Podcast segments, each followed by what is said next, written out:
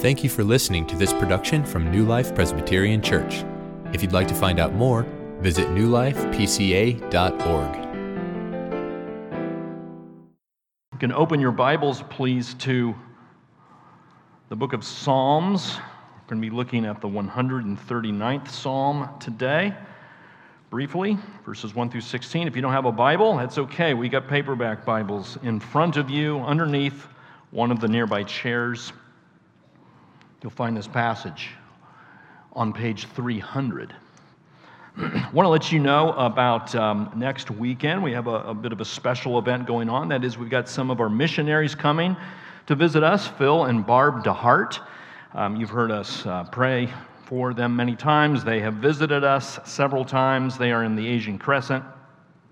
We have sent two groups uh, on to the other side of the world to, to visit with the, the DeHarts, and Mary and I were part of one of those groups and um, looking forward to the opportunity to, to hear from them. That's next weekend. So the DeHarts will be here.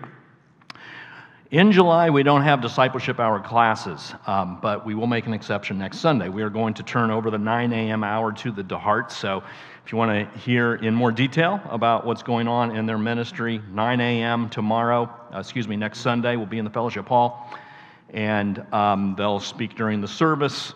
And then Sunday evening, we'll have them here, particularly to visit with the youth. So I know the youth group is also not meeting through July, but uh, there will be an exception uh, next Sunday. We'll send you more details about that. But um, next Sunday, the DeHarts are here. It would be great if we could come out and encourage them. So, looking at Psalm 139 uh, this morning. Uh, as uh, probably all of you know, something quite extraordinary happened about 10 days ago. A week ago, Friday, our Supreme Court ruled by um, a 5 to 4, 6 to 3 ruling, depending on how you look at it, a 5 to 4 ruling technically, uh, that there is no constitutional right to an abortion in this country.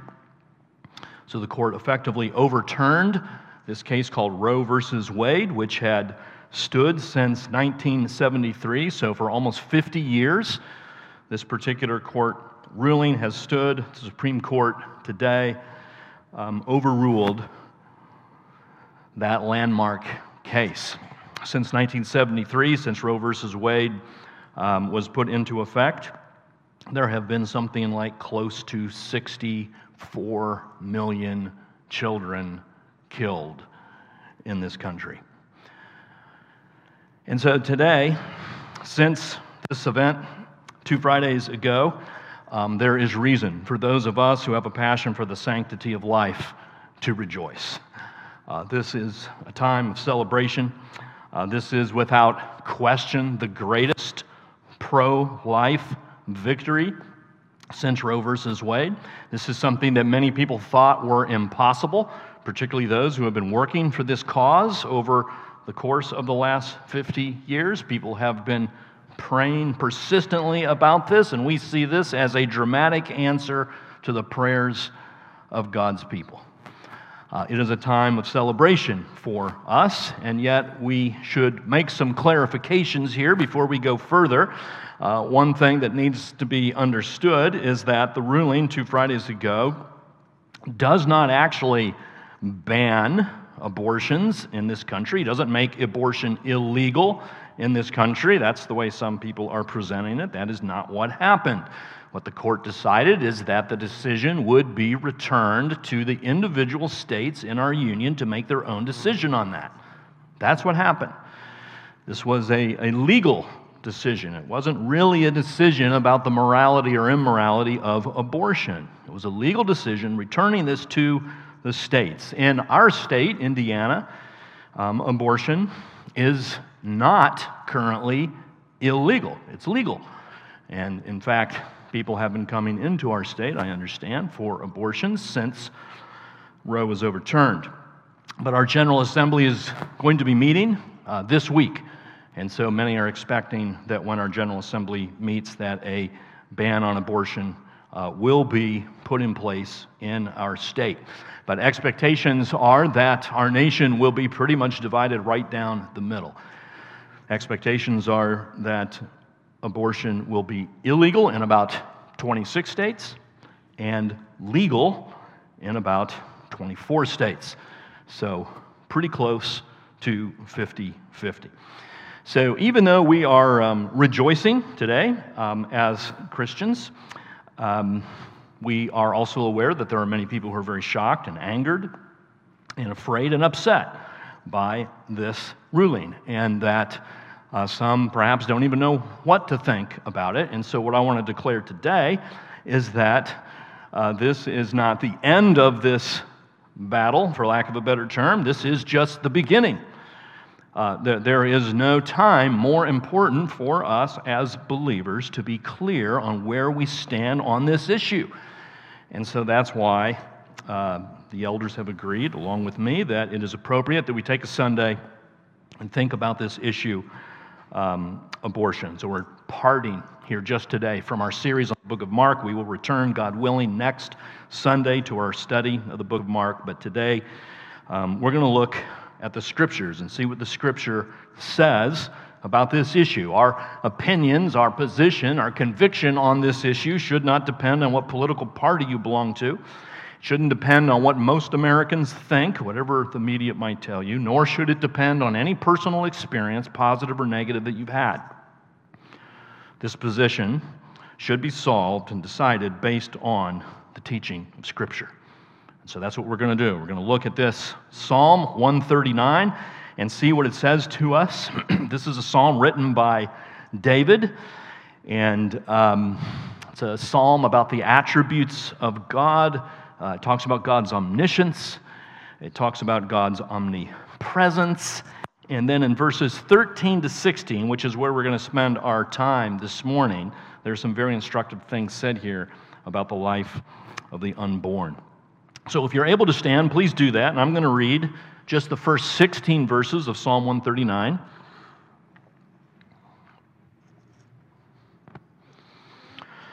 Psalm 139, 1 through 16. O Lord, you have searched me and known me. You know when I sit down and when I rise up. You discern my thoughts from afar. You search out my path and my lying down and are acquainted with all my ways. Even before a word is on my tongue, behold, O Lord, you know it altogether. You hem me in behind and before and lay your hand upon me. Such knowledge is too wonderful for me. It is high, I cannot attain it. Where shall I go from your spirit? Or where shall I flee from your presence? If I ascend to heaven, you are there. If I make my bed in Sheol, you are there. If I take the wings of the morning and dwell in the uttermost parts of the sea, even there your hand shall lead me, and your right hand shall hold me. If I say, Surely the darkness shall cover me, and the light about me be night, even the darkness is not dark to you. The night is bright as the day, for darkness is as light with you.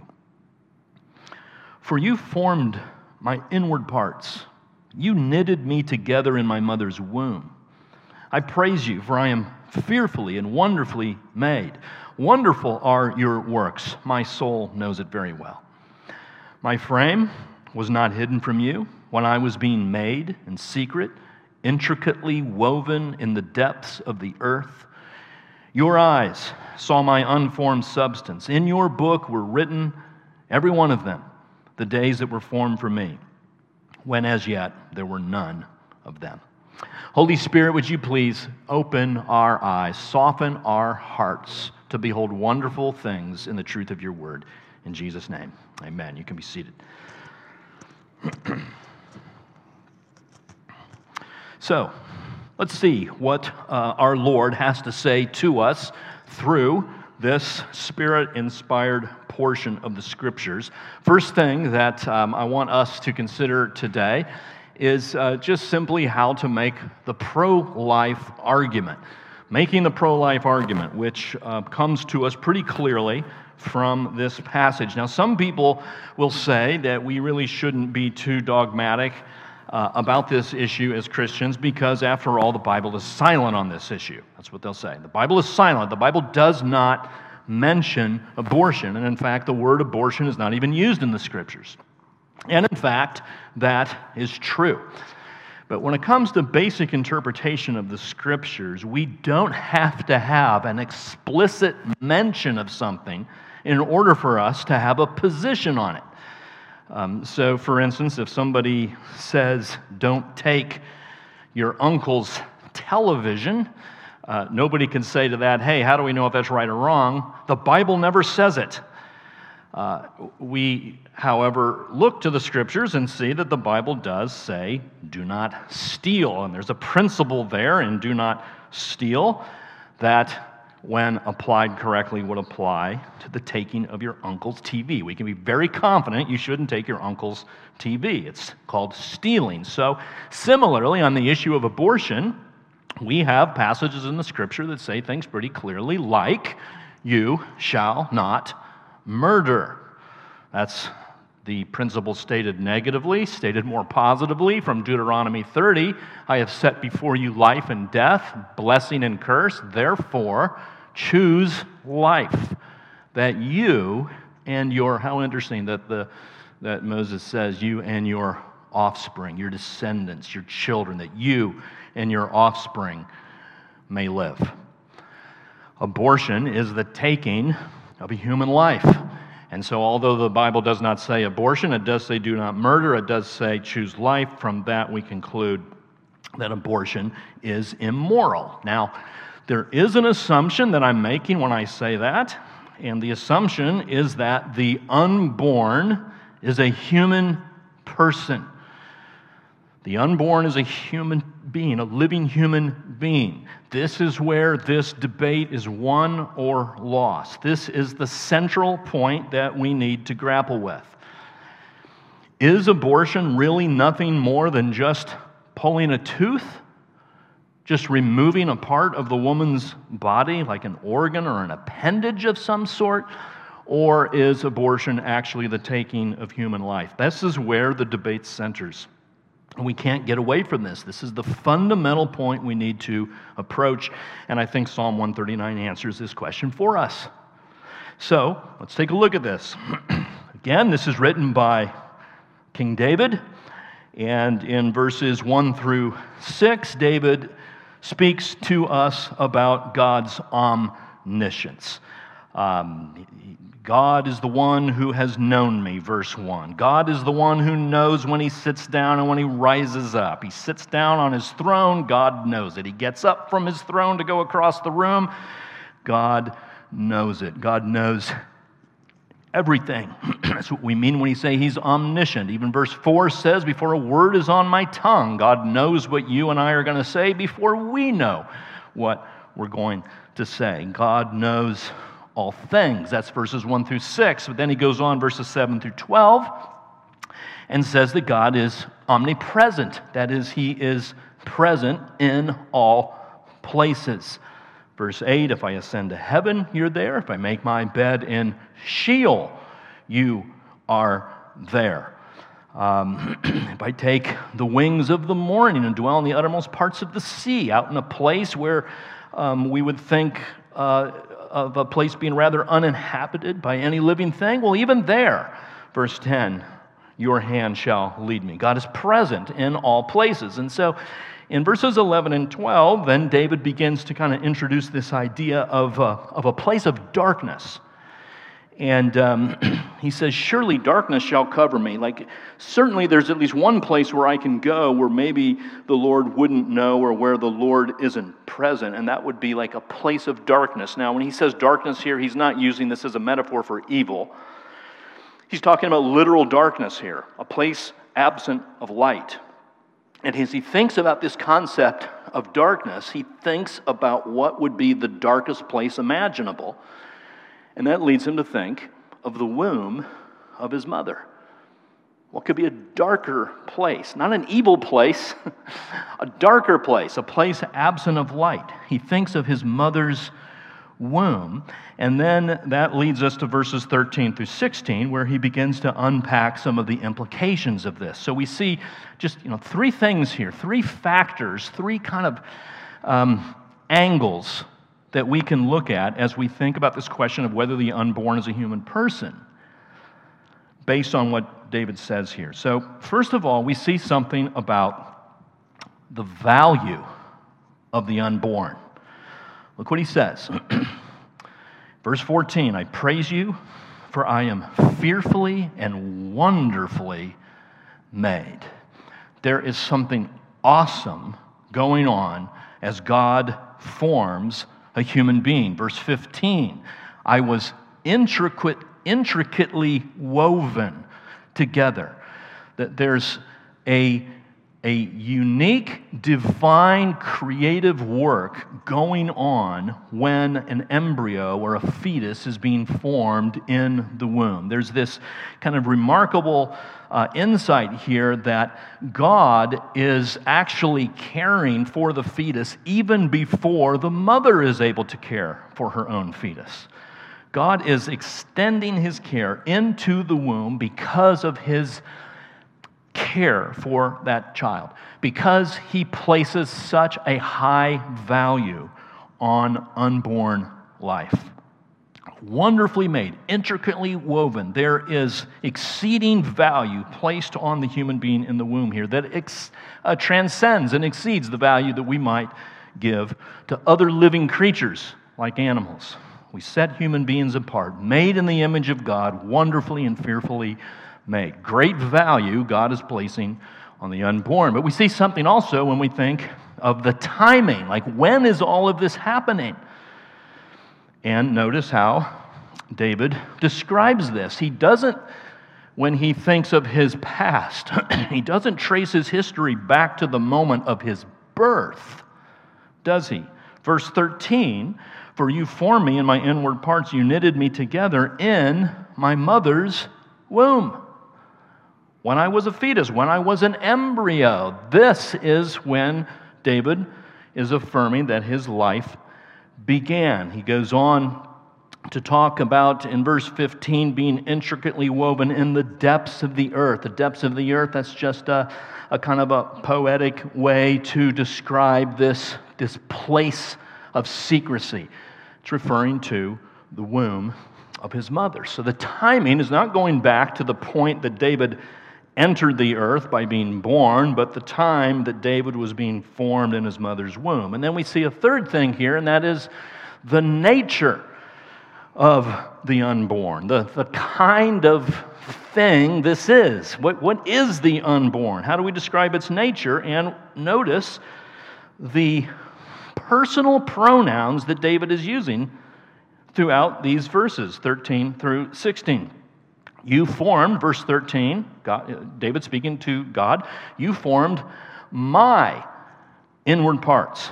You knitted me together in my mother's womb. Verse 14, I am the one who is fearfully and wonderfully made. Verse 14, my frame was not hidden from you when I was being made in secret. You get the point here? He's affirming that the fetus in the womb of his mother is not some kind of separate creature or thing from him.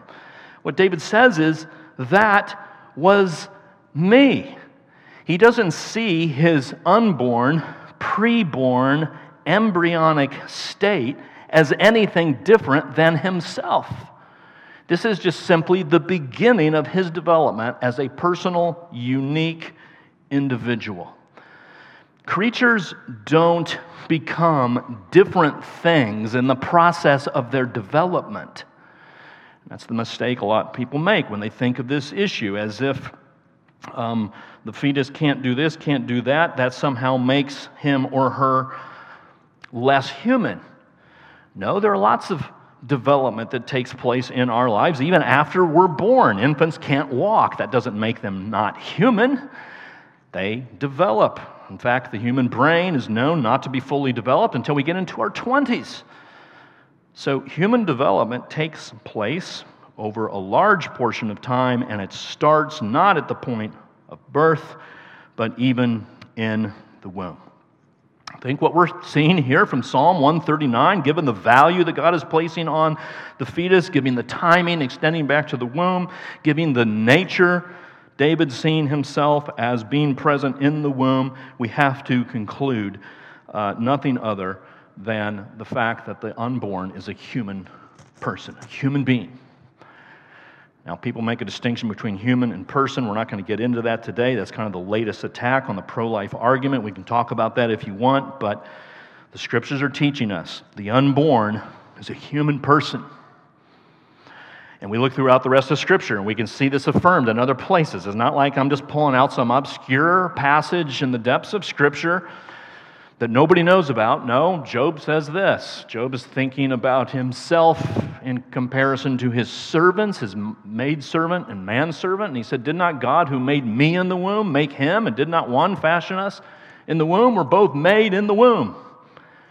Job says, continuing the same idea. This is David again in Psalm 22, but he says, You, God, are he who took me from the womb.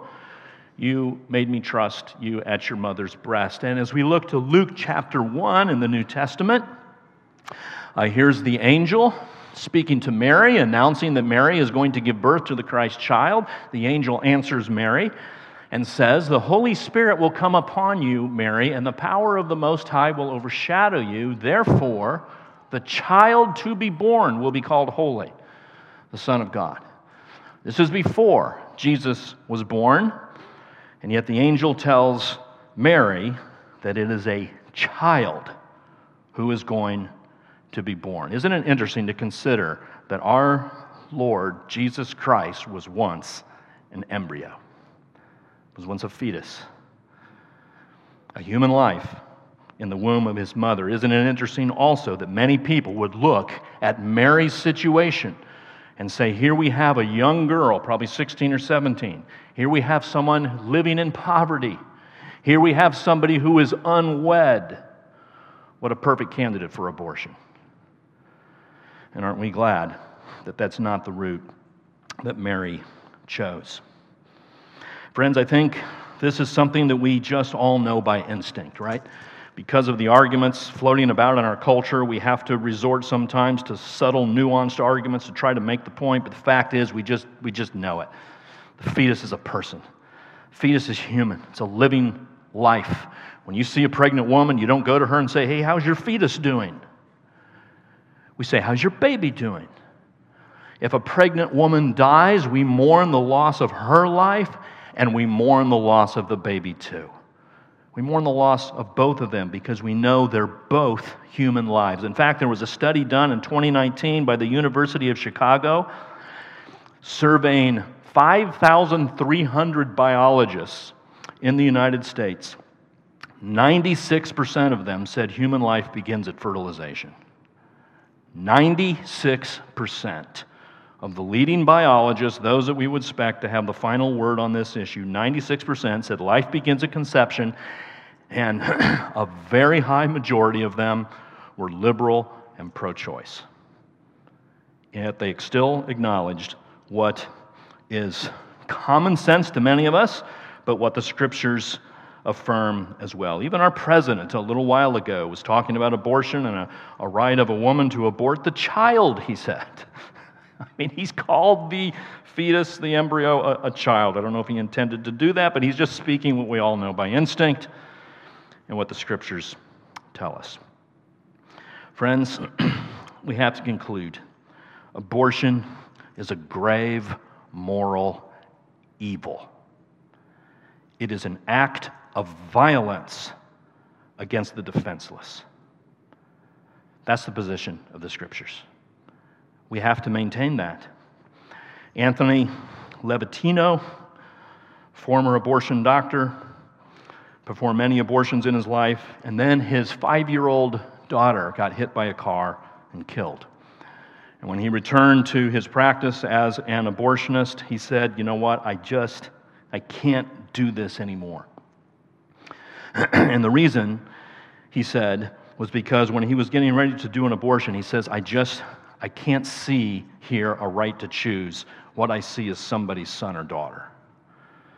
And he concluded by saying this Once you finally realize that killing a baby at 20 weeks is wrong, then it doesn't take too long to figure out that killing a baby at any size is wrong. So, this is a very brief presentation of the pro life argument. Of course, meant much more to say. Let's leave it at that. Go on to the second thing, which is responding to pro choice objections. Uh, of course, there are many who would disagree with the case I'm laying out, and maybe some of you are in that category. I don't know. But um, obviously, this is a, a highly charged topic. Um, nonetheless, it is not one that should be avoided when the time is right to speak into it, but we should not ignore the fact that um, this is something people feel extremely strongly about. Uh, this is something that gets people very angry and upset, and so we have to be careful how we deal with this. The scriptures command us always to talk about this with gentleness and respect, and the Proverbs would tell us also uh, these things as we think about responding to, to pro choice arguments and engaging in a discussion on this issue. Remember that a soft answer turns away wrath and a harsh word stirs up anger. Remember that. Soft answers. Soft. Remember, the wise of heart is called discerning, and sweetness of speech increases persuasiveness. Not yelling, not typing in all caps. not calling people names, not resorting to personal attacks, sweetness of speech. So, in any discussion we get into on this issue, we should remember these things. But here's some common objections to the pro life argument or responding to pro choice uh, objections. So, I've got four quick ones here we'll look at. One is maybe the one you hear the most often a woman has a right to her body and nobody should tell her what to do with her own body. Now, uh, of course, essentially this is true. We all have a, a right to our own bodies in the sense we're, we're free to, um, to, to use our bodies as we wish. In most cases, the thing is, is that it's, it's not an absolute statement. We can't say this absolutely. There are certain exceptions that apply in a lot of different ways, actually, but particularly with regard to pregnancy, there is something very different here about the woman's body. The, the unborn in the life of a mother is not like an, an appendix or an organ inside the mother's body. The unborn instead is a unique individual distinct from the mother's body. The unborn is inside the mother's body, yes, but the unborn is still distinct from the mother's body. The, the, the mother has her own um, biological makeup. She has a heart, she has lungs, she has stomach, she has various organs in her body which are serving her as an individual, her health. But the unborn also has his or her own heart, lungs, stomach organs that are forming in order not to serve the mother, but to serve the life of the child.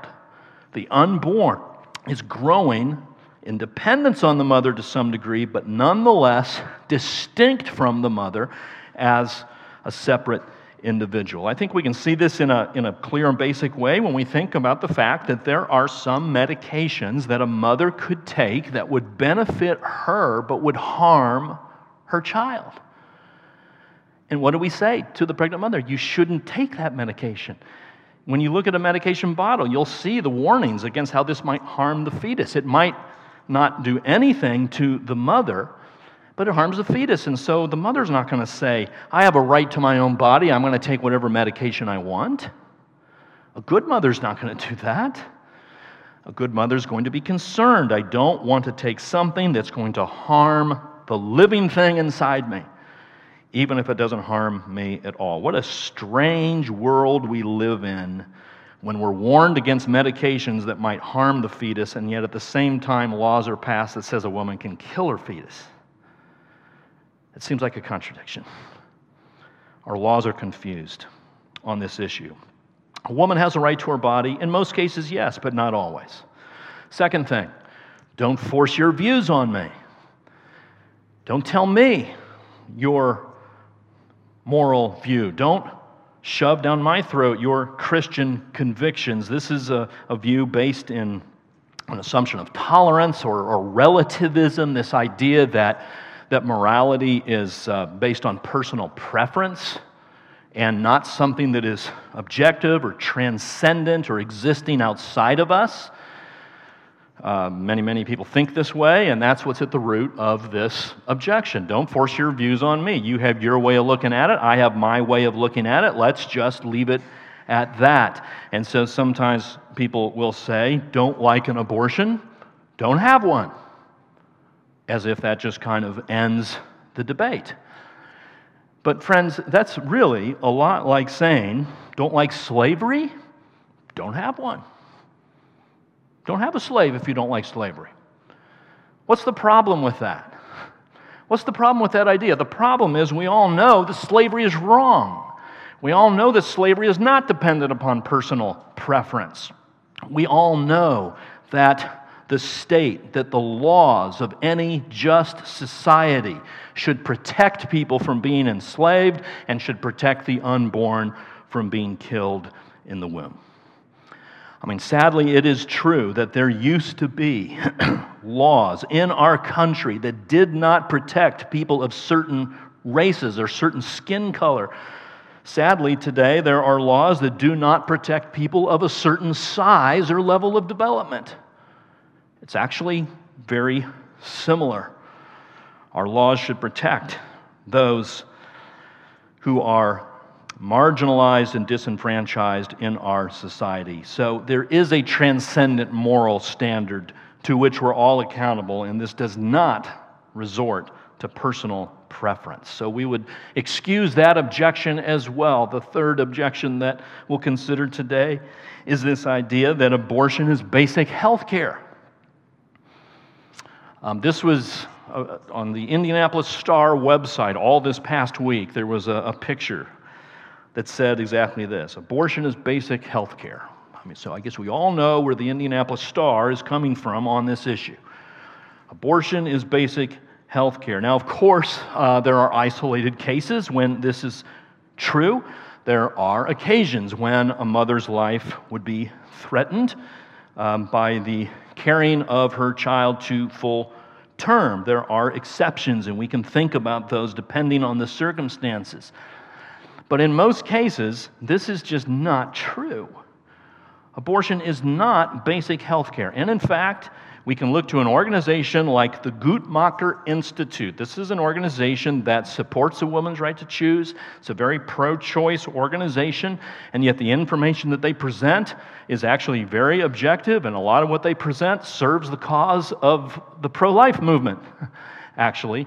And one thing they found when asking a question among women as to why they have abortions, the reasons most frequently cited were that having a child would interfere with a woman's education, work, or ability to care for dependents, almost three quarters. That she could not afford a baby right now, that she did not want to be a single mother, was having relationship problems. That's mostly why abortions occur not, not healthcare reasons. Don't want to deny that healthcare sometimes plays into it, but the great majority of time, that, that is not the issue. In fact, abortion is not basic health care, it's the exact opposite of it, isn't it?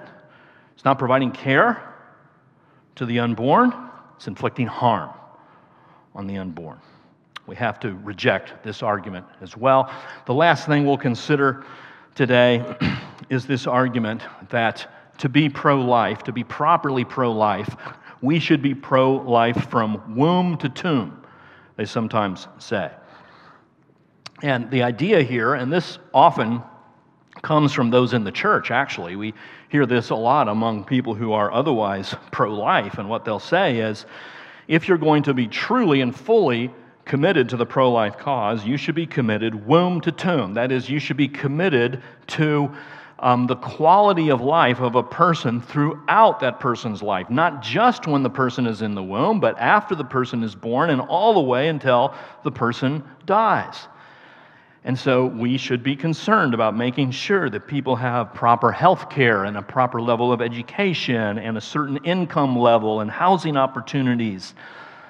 And you're not really pro life unless you're committed to all of those things. So don't be talking so much about the life in the womb because it's all empty if you're not committed to all these other things. That's kind of how the argument goes. Of course, we're not going to deny that we should be concerned about income level, education, and caring for people as best we can, but the pro life position is not guaranteeing anybody any level of quality of life. That, that's not the purpose of our position.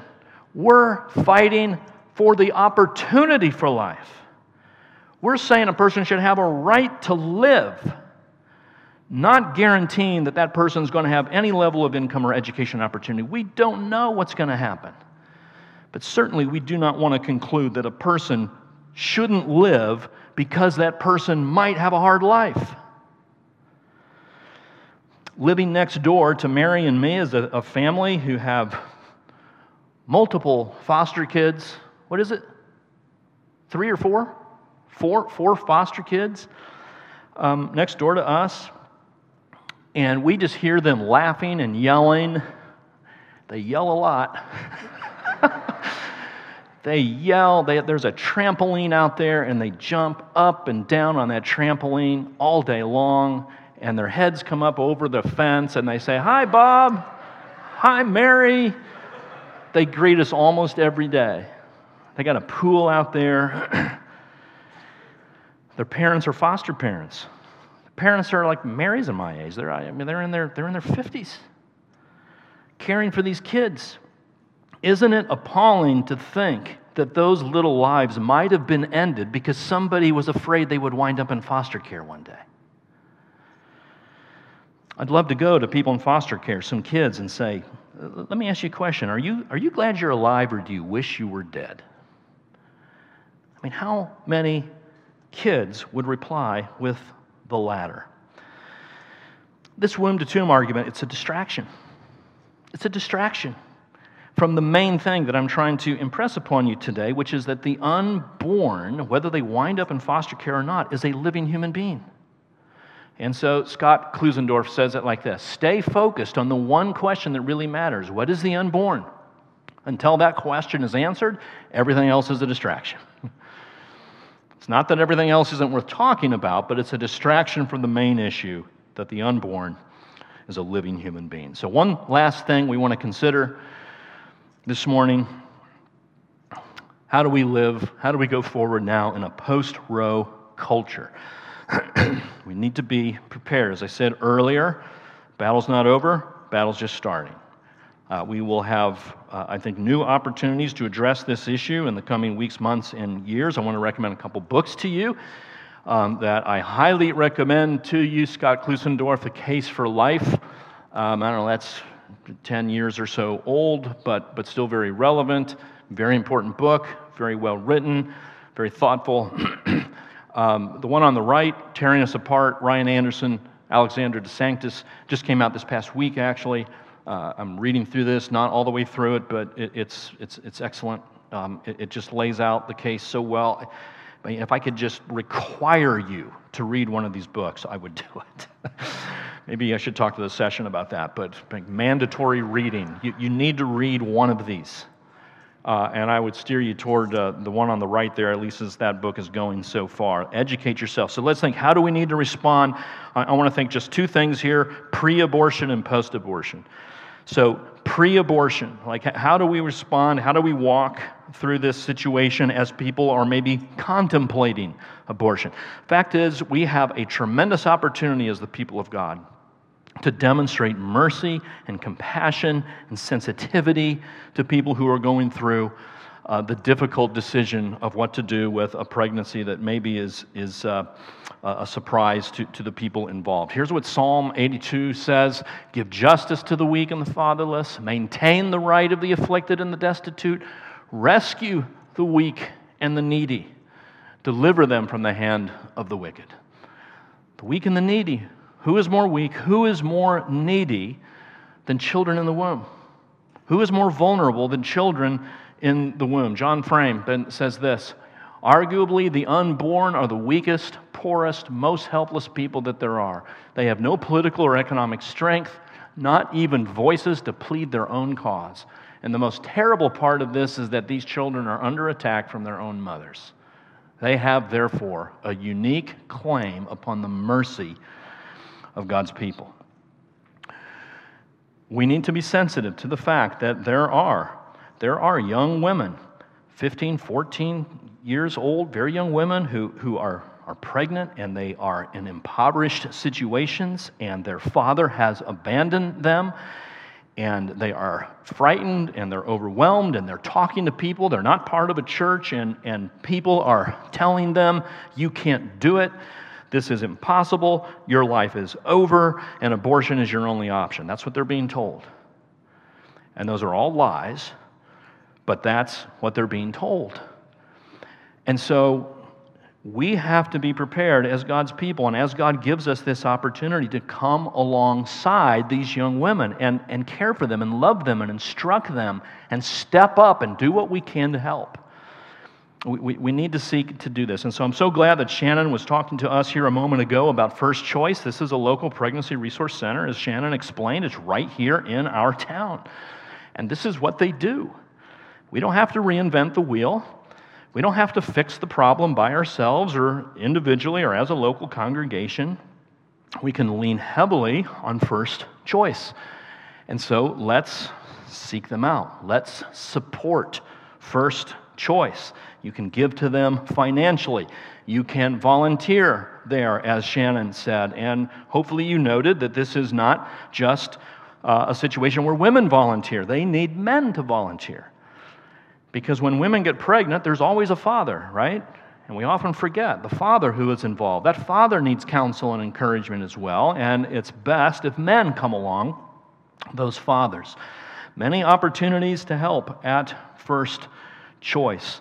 Um, a, number, a phone number that you could all keep in mind is the, the care line at first choice 286 6060. Easy to remember. Write that down keep it in mind. We should be making this available here at the church so that anybody who comes uh, to our church, particularly a young woman who's pregnant, doesn't know what to do, can call this number and get the help that she needs. You can consider fostering, you can consider adoption. I know these are tall orders, big jobs. Not everybody's called to those things. Don't feel guilty if you don't foster or adoption, but it is an option. It is a way for you to contribute. And I would say, just lastly, friends, be, be prepared to engage. Get yourself ready so that when the topic comes up, when you're with friends or family or whatever, you're not the one who falls silent because you think to yourself, I don't know what to say. Know what to say. Defend life. So, pre abortion. but what about post abortion. Talk to Shannon, by the way, more after service if you want more ideas about what to do. Post abortion, what, what about women who've had abortion? The statistics will tell us that about a quarter of women, about one in four women, have had an abortion at some point in their life. That means in their lifetime. That means it's highly likely that, that there are uh, women in this room who have had abortions. At the very least, that, that, that abortion has affected people in this room um, to some degree. The purpose of this sermon, friends, is not to heap guilt and shame upon you. If you had an abortion, we're not ashamed of you. We're not ashamed of you. We don't consider that, our, that we're any better than you. We want you to be part of our community. But what you need to know more importantly than anything is that there is forgiveness for you in the gospel. That Jesus Christ shed his blood on the cross, and there is more than enough grace in the shed blood of Jesus to remove all of your shame and your guilt. Believe upon the name of Jesus. Go to him and tell him your sin, and he will wash away your guilt. This is true whether your abortion happened yesterday or whether it happened 40 years ago. It's still true. Scripture is clear. If we confess our sins, He is faithful and just to forgive us our sins and cleanse us from all unrighteousness. That includes abortion. Psalm 103 God does not deal with us according to our sins. I'm just going to put the word abortion in there. God does not deal with us according to the abortion that we had, nor repay us according to our abortion. For as high as the heavens are above the earth, so great is his steadfast love to those who fear him. As far as the east is from the west, so far does he remove our abortion from us. That's what the gospel promises to you. And this is not just something you need if you happen to have had an abortion. We all need this. That's why we're here today. We're all sinners under the condemnation of God for the various sins that we have committed throughout our lives. we worship this God because He has been good and kind and mercy. He has wiped away all of our sins. We share with you this need, but we believe that the gospel is true, and you can believe it too. Believe the gospel. The gospel, in fact, is the exact opposite of abortion, friends, because in an abortion, a mother might say to the child, I'm sacrificing you for me. In the gospel, Jesus says, I sacrifice me for you. So believe the gospel, be forgiven, and defend the cause of life. God, thank you for your mercy. Thank you that you are gracious towards sinners. We need your forgiveness. And we also need strength, and we need courage, and we need wisdom to defend the cause of the unborn. Would you please help us as individuals and as a church to do that well? In Jesus' name, amen.